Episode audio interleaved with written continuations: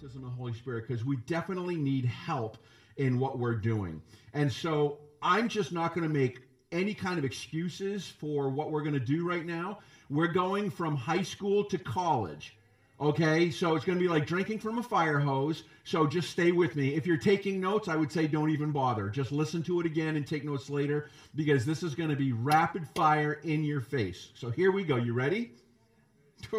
okay, here we go. Acts chapter 1, verse 8. Jesus said this You will receive power when the Holy Spirit comes upon you. You shall be my witness both in Jerusalem and all Judea, Samaria, and even to the remotest parts of the earth. What are you going to receive? What's the power for? Oh, okay. Just want to make sure you're all there because I'm going to step on some toes this morning. Jesus said you'll receive power. That word is the word ability. It's dunamis. It means ability. You have the ability. So when God gives you ability, that means you have the ability to respond to what he wants you to do. That's called responsibility right? So when God equips you with something as somebody who's filled with the Holy Spirit, you bring your A game. Worship team, you bring your A game. People in kids zone and in youth group, you bring your A game. You don't give God second best. You don't give God what's left over, right? Because he's given you power to be a witness. That's what it's all about being a witness. Okay. Jesus is basically saying, because he said earlier, don't leave Jerusalem until you are filled with power. He's basically saying, don't do Jesus stuff without the stuff that Jesus needed to do Jesus stuff right? You can't live this Christian life. You can't have that kind of ability without the enabling of the Holy Spirit. And so Jesus is saying, listen, don't try to do this on your own initiative. This is the anointing that comes from heaven, and you need that anointing. Young people, you need the anointing. Let's go on. Acts chapter 2, verse 1. When the day of Pentecost had come, they were all together in one place, and suddenly, right, they're hanging out with Jesus. Jesus ascends, says, Don't leave Jerusalem. 10 days later, he says, You're going to receive power not many days later. 10 days later, pray. They prayed on day one, day two, day three, day four. Oh, they praying, praying, praying. Day nine, day 10, boom, suddenly there comes a noise. Not a wind, a noise. There comes a noise like a violent rushing wind. It's like they're sitting inside of a jet engine, right? And it fills the whole house where they were sitting. What filled the house? Not a wind, a noise. Okay? And then it says, And there appeared unto them tongues as a fire, distributing themselves and resting on each one of them. They were all filled with the Holy Spirit and began speaking in other tongues.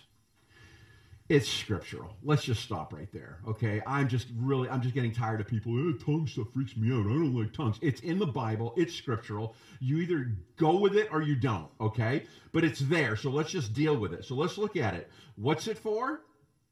Power. What's the power for?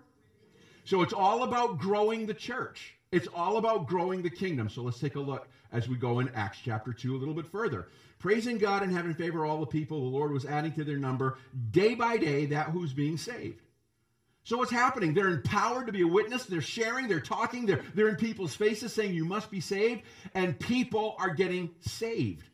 Day by day, people are getting saved. Isn't that awesome? So, in other words, the Holy Spirit wasn't to come to an altar call and have a feel good experience. Ooh, snap. No, it was for power to be a witness. We go into Acts chapter um, 5, verse 14. And all the more believers in the Lord, multitudes, men and women, were constantly added to their number. What's happening? Church growth, Holy Spirit, church growth. Acts chapter 6, verse 7. The word of God kept spreading. The number of the disciples continued, increased greatly in Jerusalem. And even many of the priests were becoming uh, to, to obedient to the faith. So they're getting filled with the Holy Spirit. They're being bold witnesses because there's an enabling that's giving them that ability to do that, and they have the responsibility to do it. And people are getting saved. It's by the foolishness of preaching that people are saved, and God's it. So it's not about getting goosebumps. Ooh, like I was in a service and I felt the Holy Spirit. I had goosebumps. It's not about your goosebumps. It's about power to be a witness. All right. So what happens after that? Acts chapter 8, verse 1. So Saul was in hearty agreement to putting Stephen to death. And on that day, a great persecution began in the church. But, but, but, but what? What? What? What? A persecution began? Like, no, I don't. I didn't sign up for that. I don't want persecute. If you're going to be real about Jesus, and if you're going to be a bold witness, guess what? Not everybody's going to like that. And do you know who won't like it the most? The established church. They were all scattered throughout the regions of Judea and Samaria except the apostles. Therefore, those who have been scattered went about preaching the word of God. They're scattering, but they're still doing what the Holy Spirit is enabling them and equipping to do. They're preaching the word of God. I'll tell you why we don't have that kind of baptism in the Holy Spirit. Because when we talk about the baptism in the Holy Spirit, we individuals think, I want more of the Spirit. But the Spirit is thinking, I want more of you. And that's what we don't like. And that's where we stop. And that's where things grind to a halt. So Philip goes down to Samaria. Philip is a deacon filled with the Holy Spirit. He takes a trip down to Samaria. He starts preaching the word of God. Let's look what happens. Acts chapter 9, 31. So the church throughout all of Judea and, and Galilee and Samaria enjoyed peace, being built up, going on in the fear of the Lord, the comfort of the Holy Spirit. It's continuing to increase. increase. It becomes known all over Joppa, and many people believe. What's happening in the book of Acts? The book of Acts is the history book of the early church. It's the history book for about the first 25 years of the history of the church. And what we read, and it lasts about 21 years. And what we what we read is that more and more, and this thing's exploding. Why is it exploding? Because they're a Pentecostal church. The book of Acts was a Pentecostal church. Hands down. So everything's going. So we get into Acts chapter 10. More people, Gentiles are now saved. Gentiles are now baptized in the Holy Spirit. And this thing is going and blowing. Acts chapter 13. Saul of Tarsus, a bad guy, becomes uh, uh, becomes uh, the apostle Paul, a good guy. Transformation, and he starts preaching all over the world. Everything starts to change. And then he goes up into the regions of Ephesus, and it says this. This is now 21 years after Acts chapter 2 when the Holy Spirit was originally poured out. And it says this It happened while Apollos was at Corinth. Paul passed through the upper uh, country and came to Ephesus, and he found some disciples there. And he said, Did you receive the Holy Spirit when you believed? Okay, so right now, let's clarify a couple things because a lot of people think, well, when you get saved, you get the Holy Spirit. Well, that's true. But why would Paul ask that question if it was automatic? If it was automatic that when you get saved, you receive the baptism in the Holy Spirit, why would Paul ask a question like that? He would obviously know that you receive the baptism of the Holy Spirit the minute you get saved. Obviously, you don't receive the fullness of the baptism of the Holy Spirit the minute you're saved, or else he would never would have asked that. But you know what he you know what he is demonstrating by asking that? That it's expected. He's expecting them to receive the baptism of the Holy Spirit after they're saved. Why? Because everyone needs that power, that enabling, that equipping to do what God wants us to do. So it says, so it says, did you receive the Spirit when you believed? They said, no, we've never even heard if there is Holy Spirit. And he said to them, and then what were you baptized? And they said, John's baptism. And Paul said, John baptized you um, with the baptism of repentance, telling the people to believe on him who was coming, that is Jesus. You remember John the Baptist said, One's coming, right? You pointing to him. All they heard was John's baptism. They got baptized, but they're looking for Jesus. When they heard this, they were baptized in the name of the Lord Jesus. And if we just stop there, that's a great story. If we just stop there, hallelujah, people are getting saved. These guys get saved and they're water baptized. But it doesn't end there, does it? Verse 6. And when Paul laid his hands on them, the Holy Spirit came on them, and they began speaking in other tongues and prophesying, and there were about 12 men. So they did not get baptized in the Holy Spirit when they got saved. But Paul expected them to, and he laid his hands on them, and then they got baptized in the Holy Spirit. And what did they do? They spoke in other tongues. This is 21 years after the original outpouring in Acts chapter 2, people are still getting saved. People are still getting baptized in the Holy Spirit. People are still speaking in other tongues.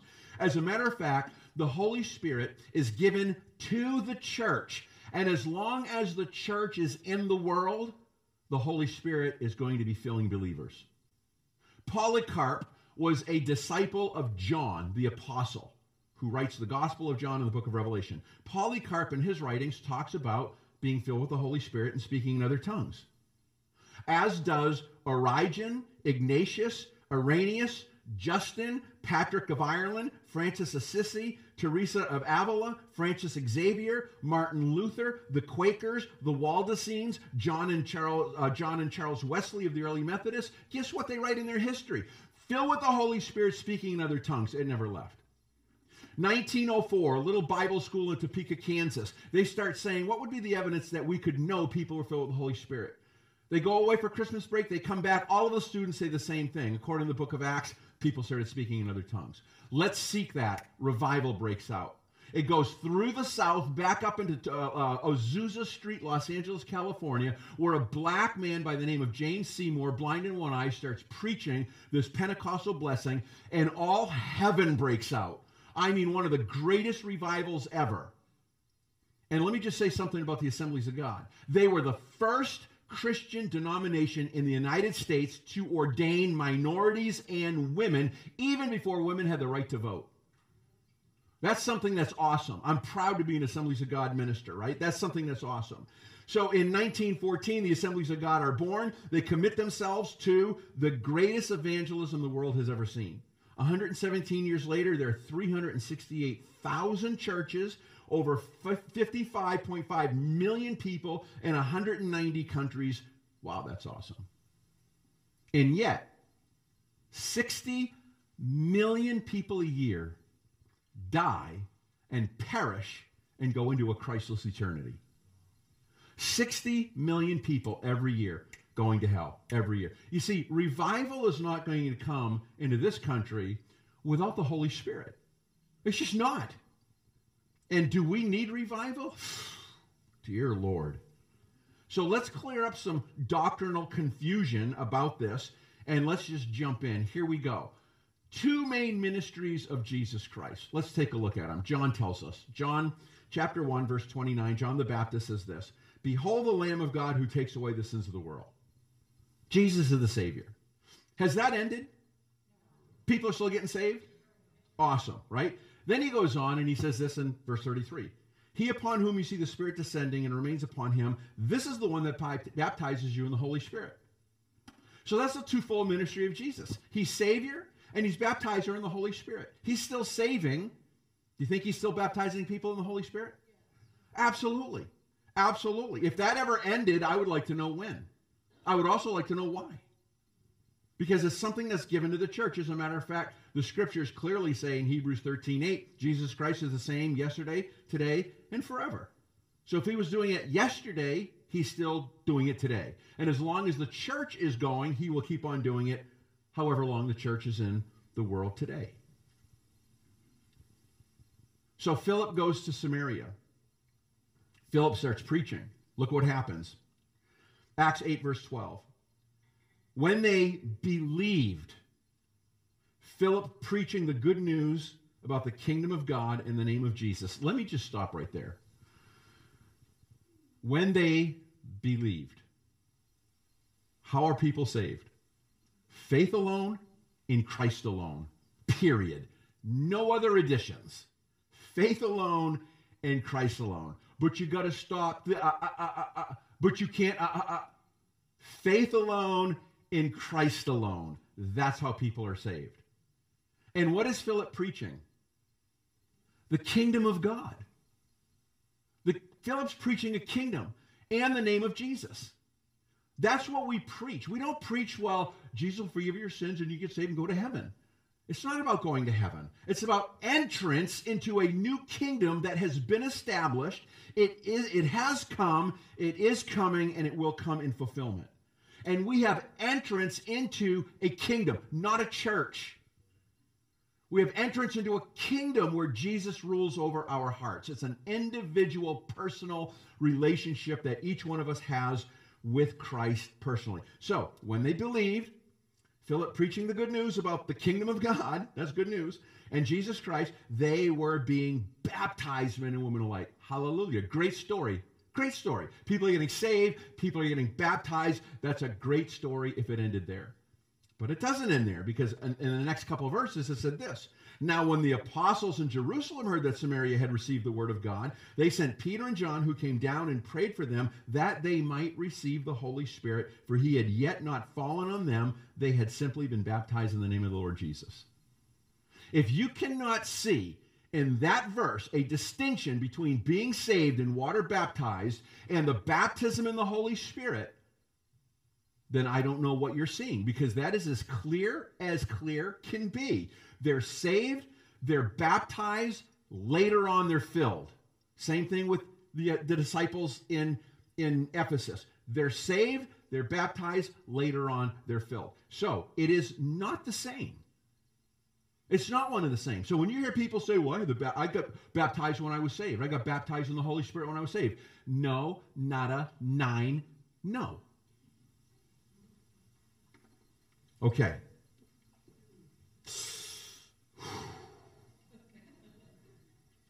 So let's look at clearing up some problems.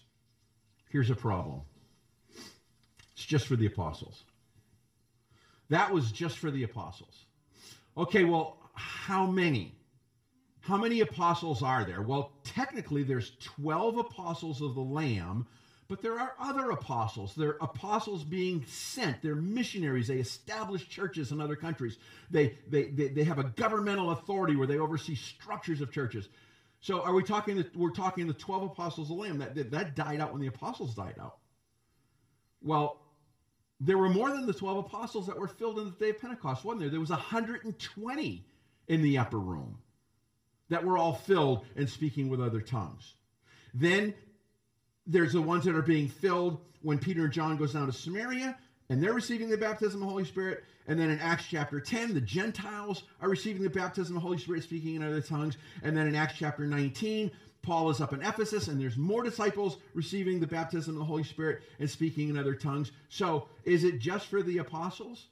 No, and we saw this scripture again here where, you know, I'm not going to go through it again, but Paul goes up in Ephesus. Have you have you received the Holy Spirit? He's expecting. Have you this is part of the A, B. A, you get saved, B, you get filled with the Holy Spirit. Have you had B yet? And they're like, we haven't even had A yet. Okay, well, let's take care of A, and then B comes along, and they're baptized, and then B comes along, and when he lays his hands on them, they're filled with the Holy Spirit. They begin speaking in other tongues and prophesying. So if it's just for apostles, if it was just for the apostles, my big question is, why do I pray in other tongues? People will say, well, because that's of the devil. Oh, well, you might have me there. You might have me. Maybe, maybe I am of the devil. Who knows, right? So here's the deal. Well, if that's the case, then why aren't they praying in tongues in jail? For years, I ran a jail ministry. I never heard them praying in tongues in jail. How about biker gangs? How come the Hells Angels uh, and, and, the Outlaws uh, and, and, the Diablos, how come they're not speaking in other tongues? How about street gangs? How come MS-13? How come the Crips? How come the Bloods? How come they're not praying in other tongues? If it's of the devil, right? I would think the devil's kids would pray in tongues if it's of the devil. So let's clear that up. It's not just about the original 12. We see that even in the history of the book of Acts in the Bible, that more and more and more and more people are filled with the Holy Spirit, and the church is growing because the baptism of the Holy Spirit is for power to make us witnesses. And guess what happens? When we witness, people get saved, church grows. It's for expansion, it's for growing. Okay. Now it's going to get complicated, so stick with me. They cease. Tongues is tongues are going to cease. Pastor, I can prove tongues is going to cease. Look at 1 Corinthians 13, verse 8. Love never fails, but if there are gifts of prophecy, they'll be done away with. If there are tongues, they will cease. If there is knowledge, it'll be done away with. Wow. Well, let's clear this up. When are they going to be done away with? I'd like to know when, because they weren't done away with 21 years after the original outpouring when those 12 men in Ephesus got filled with the Holy Spirit and started speaking in tongues. It wasn't done away then. So when is it going to be done away with? Well, Paul goes on in the very next verse, verses 9 and 10, and he says this For we know in part, we prophesy in part, but when the perfect comes, the partial will be done away with. So now he's going to start telling us when are they going to be done away with? It's not going to be done away with until the perfect comes. Well, what's the perfect? Well, people said, well, the perfect was the Bible. When the Bible was canonized, which the Bible was finally completed, canonized in the year 393, we had the full copy of the scriptures. When that happened, we didn't need this other stuff. That passed away. Seriously, is that what Jesus preached? Did Jesus preach the coming of a book? Anywhere, anywhere, anywhere? Is that what the disciples looked for? Jesus, when are we going to get the book? As a matter of fact, you never hear in the Bible or in church history anything about a book was even coming. That's not even on the radar. What were they looking for? You go back to Acts chapter 1, verse 6. When they'd come together, they were asking him, Lord, is it at this time you're going to restore the kingdom to Israel? What was it that Philip was preaching? The kingdom. The kingdom. Did Jesus say, pray this prayer, Our Father who art in heaven, hallowed be thy name, thy Bible come on earth as it is in heaven? No, thy kingdom come on earth. Jesus preached the kingdom. Paul preached the kingdom. The disciples preached the kingdom. Philip preached the kingdom. When the kingdom comes, yeah, we're not going to need the gifts of the Spirit. We're not going to need prophecy and tongues and healing and things like that. When the millennial reign of Christ comes, we're not going to need any of that kind of stuff. So, did tongues cease when the Bible came? No. Because he also says knowledge is going to cease. Sometimes we look at Washington and we wonder, but it hasn't. He goes on and he says this 1 Corinthians 13 12. For we see in a mirror dimly, but then face to face. Right now we're struggling because we don't quite grasp everything. You know, we're in this we're in this conflict, we're in this fallen world and we're in this flesh that we wrestle with and, and there's evil spirits that are always oppressing us. He says, "But then we're going to see face to face. I know in part, but then I'll be known even as I have been fully known when the kingdom comes." When the kingdom comes, Jesus and the new kingdom. I'm not going to need to prophesy then. I'm not going to need to speak in tongues then. The kingdom will have come. As a matter of fact, this is exactly what Paul talks about at the very beginning of the book of 1 Corinthians, chapter 1, verse 7. I want to make sure you're not lacking in any gifts now while you're eagerly awaiting the revelation of our Lord Jesus Christ. It's all happening now, but we're looking for something better. So, will they cease? No, no, no. Has tongues ceased? No. Okay, another one. Not everyone speaks in tongues. Not everyone has to speak in tongues. Pastor, I can prove to you out of the scriptures not everyone speaks in tongues. 1 Corinthians 12, 28 and 30. God has appointed in the church first apostles, prophets, third teachers, then miracles, then gifts of healings, helps, administrations, various kinds of tongues. Mm, okay, next verse. All are not apostles, are they? Rhetorical question. No. All are not prophets, are they? No. All are not teachers, are they? No. All are not workers of miracle? No. All do not have a gift of healing? No. All do not speak in tongues? No. All do not interpret? No. But look at something. He's linking this speaking in tongues with interpretation. Because there's two different things. There's tongues, which is the evidence of being baptized in the Holy Spirit, and then there's tongues, which is a gift to the local church.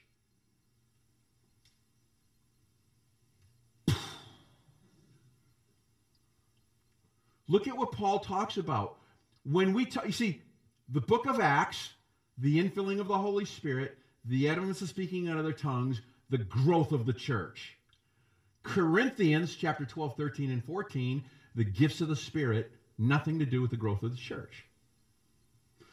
Look at what Paul says at the very beginning of chapter 12. Now concerning spiritual gifts. What's he talking about? Spiritual gifts. What's he not talking about? The baptism in the Holy Spirit. Now concerning spiritual gifts, I don't want you to be unaware. Verse 4, there are a variety of gifts. Verse 13, earnestly desire the greater gifts. What's he talking about? Gifts, gifts, gifts, gifts, gifts. Verse 30 all do not have the gifts of healing, which is one of the gifts, do they? All do not speak in tongues? No. All do not interpret? No. Because he's talking about a gift and not the evidence. This is so clear. This is so, so clear. So look at, look at it this way. In Mark chapter 16, Jesus said, believers will lay hands on the sick and pray for them and they will recover. We all have that right and that, that privilege and that honor to lay hands on the sick and pray for them. And yet, one of the nine gifts of the Spirit is the gifts of healing. Do all have that? No. But we can all pray for the sick, right? Yeah. Do we all have the gifts of healing, which is a supernatural quantum leap of operating that gift? Why? Because it's a gift. Okay. The Bible says to every man was given the measure of faith. We all have faith, right? And yet, one of the nine gifts of the Spirit is the gift of faith. What's that all about? Do, do does everybody have that gift? No. Do we all have faith? Yes. Do we all have the gift of faith? No.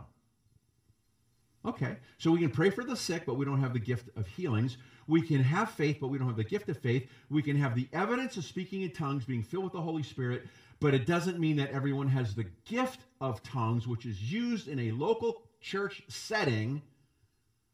And not everybody has that gift. Not everybody has that. That should help you. I hope that clears things up a little bit, right? So in Acts, we see people receiving the Holy Spirit and they're speaking. And notice this nowhere in the book of Acts, five instances in the book of Acts where people are filled with the Holy Spirit. Three of them emphatically says that the evidence was tongues. Two of them, it's clearly implied. Five instances, and never once in any of those instances does anybody talk about it should only be two or three at the most, and there must be an interpreter. Interesting. Why? Because Acts is about the infilling of the Holy Spirit, where you'll receive power to be a witness, and it's all about church growing. 1 Corinthians 12, 13, and 14 is about a gift that's used in a church. That's why Paul is writing to a church talking about the gifts that are being used there. So let's look first of all at the similarities between the two, because there's five distinct uh, uh, things that are similar. First of all, speech is used. Whether you're filled with the Holy Spirit and you speak in other tongues, or whether you have that special gift to bring forth a message in a local church setting, there's language. Speech is used in that setting. Number two, the mind is not discerning. Your mind doesn't really know what's being spoken about. That's why Paul said somebody should interpret it if it's given in a setting where everybody hears a specific message. Thirdly, the human spirit in both cases is under the direction of the Holy Spirit but not the human voice box. That's something you control.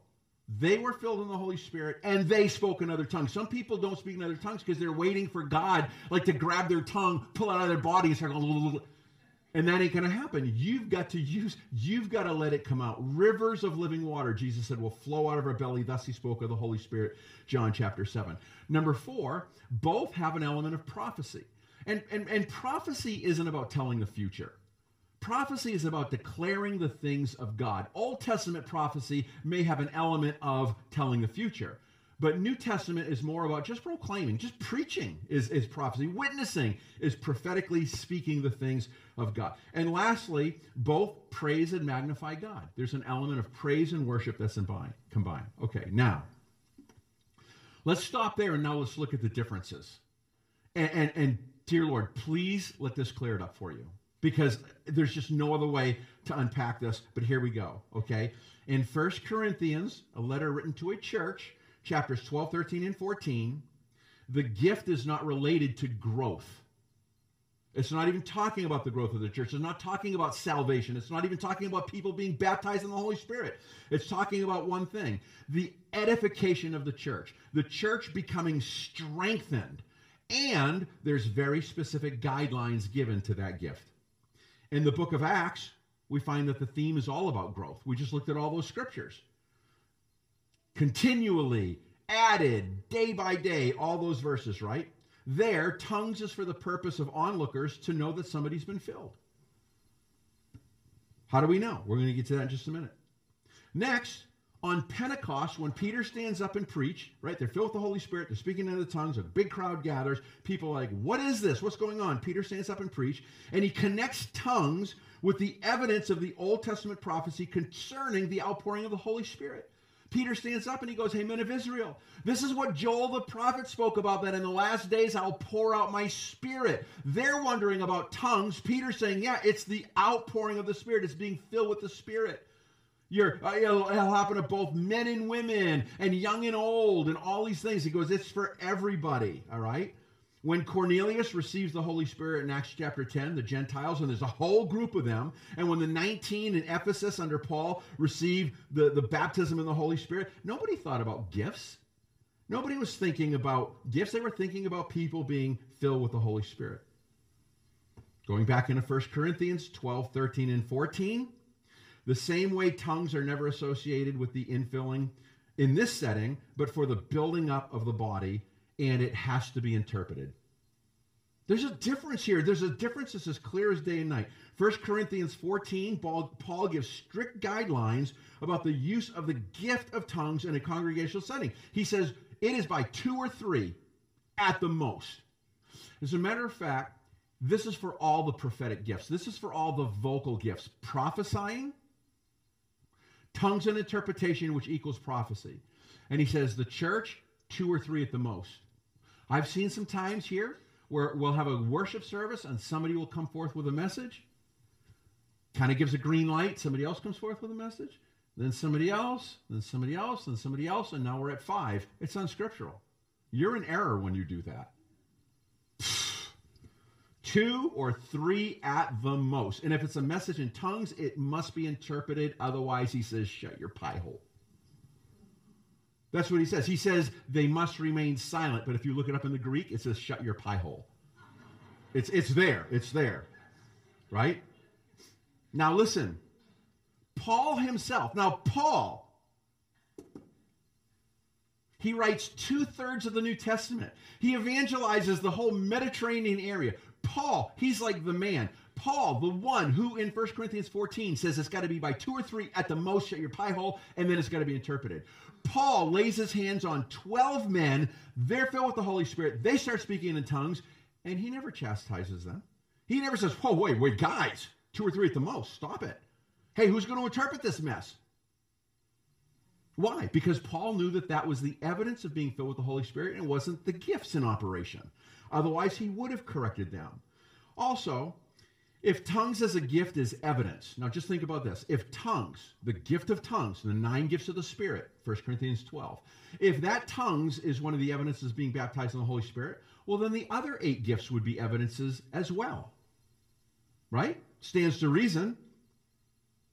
And yet the apostles only recognized tongues. They didn't recognize anything else as being a sign of somebody filled with the Holy Spirit. We go back to Philip in Samaria. What does it say? Philip's preaching the gospel. It says miracles, signs, and wonders are taking place. That's cool. It says people are being delivered from demons and healed from sicknesses. That's cool. It says there is great joy in the city. That's cool. And then we pick it up in verse 17 and it says this And when they began, the apostles come down after people are getting saved left and right because this is a revival, three ring Barnum and Bailey circus. They come down laying hands on them, and they were receiving the Holy Spirit. Now, when Simon saw that the Spirit was bestowed through the laying on of the apostles' hands, he offered money and said, Give me this authority as well, so that everyone whom I lay my hands on them may receive the Holy Spirit as well. Use deductive reasoning. What do you think Simon saw? It wasn't miracles, they were already happening. It wasn't signs and wonders, they were already happening. It wasn't people being set free from demonic possession that was already happening. It wasn't healings that was already happening. It wasn't people getting saved that was already happening. It wasn't great joy because that was already happening. So what did he see? He saw what they saw in Acts chapter 2, Acts chapter 10, and Acts chapter 19. That people started speaking in other tongues when they were filled with the Holy Spirit. And Simon is a sorcerer. He's just about smoke and mirrors, and he's about magic, and he's about, you know, um, a, a power and money. He's like, hey, I'll give you a bunch of money if you give me this, because this is really cool. And then Peter has to rebuke him and says, dude, like, what are you, what are you thinking right now? Like, that's, that's just wrong. That's sad, and that's wrong. And so they saw what they saw. Before. As a matter of fact, in Acts chapter 10, this will blow your mind. Peter goes to Cornelius' household, room full of Gentiles. He's preaching the gospel to them. And the next thing he knows, boom, they're all speaking in other tongues before they were baptized in water. And Peter says, How can we refuse them from being baptized in water when we see they receive the Holy Spirit in the exact same manner that we receive the Holy Spirit. What was that? Acts chapter 2, speaking in tongues. Acts chapter 10, speaking in tongues. Evidence of the baptism of the Holy Spirit. Now, listen, let me just answer a couple of questions that may be floating around in people's minds right now because uh, are you trying to tell me that I'm not saved if I don't speak in tongues? No. No. No, not at all. Because that's another thing. Like people say, oh, that's one of those churches. They say you're not saved unless you speak in tongues. No, Nina, Neen, no. Not at all. What did I say earlier? Faith alone in Christ alone, right? Faith alone in Christ alone. That's how you're saved. I don't care who you are, you know, that's how you're saved. So, no. Okay. Well, some people may say, well, I don't like tongues and I don't want it. Cool, you do you. I'm a really easy to get along with guy. That's fine. Well, does that mean I'm not welcomed in that church? No. No, everybody's welcome here. I don't care. I don't even care if you're saved or not. You're welcome here. I don't care if you're baptized in the Holy Spirit or not. You're welcome here. I don't care if you have yellow, green, purple, pink hair or no hair. You're welcome here. I don't care if you're straight or if you're gay. You're welcome here. I don't care if you're holy, holy, holy or if you're a warlock. You're welcome here. Everybody's welcome here. So, because I say this now, because we had a couple that was attending this church. They loved it. They loved the preaching. They loved the, the, the worship. They loved everything about this church. And then I got up and I said, Hey, I want to preach about the baptism of the Holy Spirit because we're a Pentecostal church. And they left the church because they thought I was saying, You're no longer welcome here. No, absolutely not. Absolutely not. I'm nicer than that. I really am. Okay. Why tongues? Just real quickly, a couple of reasons. Number one, it's an external evidence. People say, well, I think I got baptized the Holy Spirit because I had a wave of, of like heat that went through me and I was just filled with joy. Well, that's like internal. Speaking in tongues is an external, like, oh, okay, we know. It's, as a matter of fact, the Assemblies of God put it this way it is the initial, not the only, it is the initial, external, physical evidence of somebody receiving the Holy Spirit. There should be a lot of other evidences, but it's, it's the one that's observable. You don't have to second guess, boom. Secondly, it's a uniform evidence. It's the same all the time. Acts chapter 2, Acts chapter 10, Acts chapter 8, Acts chapter 9, Acts chapter 19. It's the same, same, same. As a matter of fact, it fits what's called in biblical interpretation the law of first mention. When something's mentioned the first time, that's the pattern set from that point on. Acts chapter 2, filled with the Holy Spirit speaking in other tongues, law first mentioned. It goes on from there. So, look at what Paul says. I love this one. Therefore, I exhort you, be imitators of me. I would never say that. But Paul can, and Paul did. And that's a great thing. I think like when you look at Paul, right, he he's like he's the guy. Paul saying, listen, be imitators of me as I follow Christ, right? I think everybody cool with that? But then Paul says this I thank God I speak in tongues more than all of you.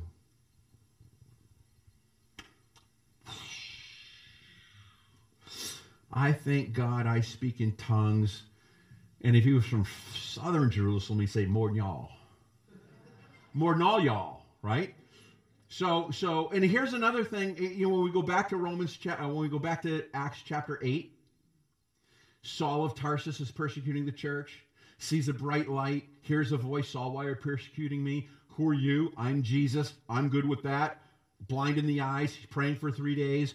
Jesus appears to a guy by the name of Ananias, says, Ananias, go pray for him that he would regain his sight and be filled with the Holy Spirit. Ananias says, Yes, sir. Goes over there. And now this is a guy who's killing Christians. He goes over there and he says, Brother, brother, Saul, the Lord who appeared to you on the way here sent me that you'd regain your sight and be filled with the Holy Spirit. He prays for him, scales fall off his eyes, and he can see. Was he filled with the Holy Spirit? Yeah. Did he speak in other tongues? Obviously. That's why I say there's five instances in the book of Acts. Three are right there, two are strongly implied. I mean, I think you get any more implied than that, right? So here's the deal. I hate spending so much time on the subject of tongues, but it's the subject of so much confusion. It's the subject of why some people aren't moving forward and just seeking everything that God has for them. Young people, you don't know the onslaught that you're getting ready to face. You need the baptism in the Holy Spirit if you're going to stand for Christ. Because our country is going more and more and more into Christianity as a bad thing. This country was founded on bad ideas, bad principles, white Christian imperialist slave owners, slobs That's why they want to do away with our Constitution. Tear the whole thing down. Let's start all over again. That's going to be interesting. You need it, the ability to respond. Rainy's going to come. Rainy has a testimony she wants to share. I'm going to go over to my guitar. We're going to start singing a couple songs. I'm going to invite you forward. We're going to come forward to the altar and have a time of just worshiping. Hey, church family. How are you guys doing this morning? So he asked me to speak because um, I came here to work in August of last year. So just prior to that, I had friends that were um, I was doing Bible study with, and they were all about that I had to speak in tongues, and they were wrong. I was like, look, there's nothing wrong with me because that's how I felt. There's nothing wrong with me. Speaking in tongues is something that you do. It's totally fine. I'm a little weirded out by it if I got to tell you the truth, but whatever. It's not for me. And I have plenty of other evidence of the Holy Spirit indwelling in me. I have plenty of other evidence in my life. I don't need that. And so the more they talked about it, so then I started studying it. I went through the Bible, looked at all the passages, tried to study it, and then I started praying, Lord, look, I like I don't know what's up. If this is something that you think I need, then I would like you to give it to me. But if it's something that's just going to get in my way that I don't need, then I'm good with that too. I don't have to have anybody else tell me what I need. I need you to tell me what I need. And then I came to work here. I don't think it's any secret that the two colliding was not a mistake. Because I will tell you, I have been training my whole life for this job and I never even knew it. It has got, and I'm, I'm a pretty capable little girl. I am. But I tell you, running this place has got me right up to here. Right up to here. Um, and so when I came here, we had the conversation. And they were, he says to me, just wait. I was like, "What whatevs. And on about my way I went. It wasn't too long that I was here, and uh, I got really sick one night. I don't know what happened, but I was I was not well. My husband was working nights, so I was alone and it was about two o'clock in the morning. And I woke up and I was in trouble. And I didn't know what kind of trouble I was in, but I knew I was in trouble. And I started praying. Now, this whole time, I had been praying about the Lord blessing me with the gift of tongues if that was something that I needed, which I didn't think that I did. So I wake up at two o'clock in the morning and I am I'm scared. I don't know what's wrong, but something is wrong. And so I start praying, and I am praying like I have never before prayed in my life. Now, the combination of starting this job and onboarding this whole new thing that was such a beast was it took a lot. It took a lot out of me. It took a lot for for that to happen. And so as I am praying, all I can like the only thing that I can tell you is it was like there was something rolling around in my mouth. And I'm praying and I'm thinking to myself, what is in my mouth? And then I could just keep thinking to myself, open your mouth, open your mouth. And I wouldn't. I was still praying, would not open my mouth. And I'm literally, it was like, like something was in there. And I was like, I am alone in my bedroom. There is no one there. And I am like, I am praying like I have, and the, have you ever been in a place where you have so much and name any emotion you want joy sorrow grief that words are not capable of expressing whatever is happening. I was in a place where I needed God so bad right then that words could not express what I needed. And all of a sudden, I got myself to open my mouth, and the most beautiful language came out that I have ever heard in my entire life to the point where I was like, it was almost like I was like, what is that beautiful sound? and th- then it got really loud to the point where at some point I remember thinking to myself, I wonder if my children can hear me. because it was so loud and so beautiful and almost melodic. And so I was crying, I was praying in this beautiful language that cleansed me. I don't even know what other word to, it was cleansing. I felt so different when I finally came out of it. And when I finished praying, I was like, oh my, that was a whole new thing. And that was amazing. What a fabulous gift. But I had to get myself to a place where I was ready to accept the gift he wanted to give me before he gave it to me. And there it was, and it was beautiful. And I looked over at the clock, and it had been an hour. I was like, I was just in the presence of Jesus for an hour. No wonder I feel light. No wonder I. F- he cleaned up all of the stuff that I couldn't handle in that one fell swoop. If you don't know anything about tongues, if you think it's weird, if it scares you, I have been there. What I would tell you is start praying to him about whether or not it's something that he wants you to have, because I guarantee you he does. Because it is an amazing, cleansing, wonderful connection with our Jesus. That's what I would say.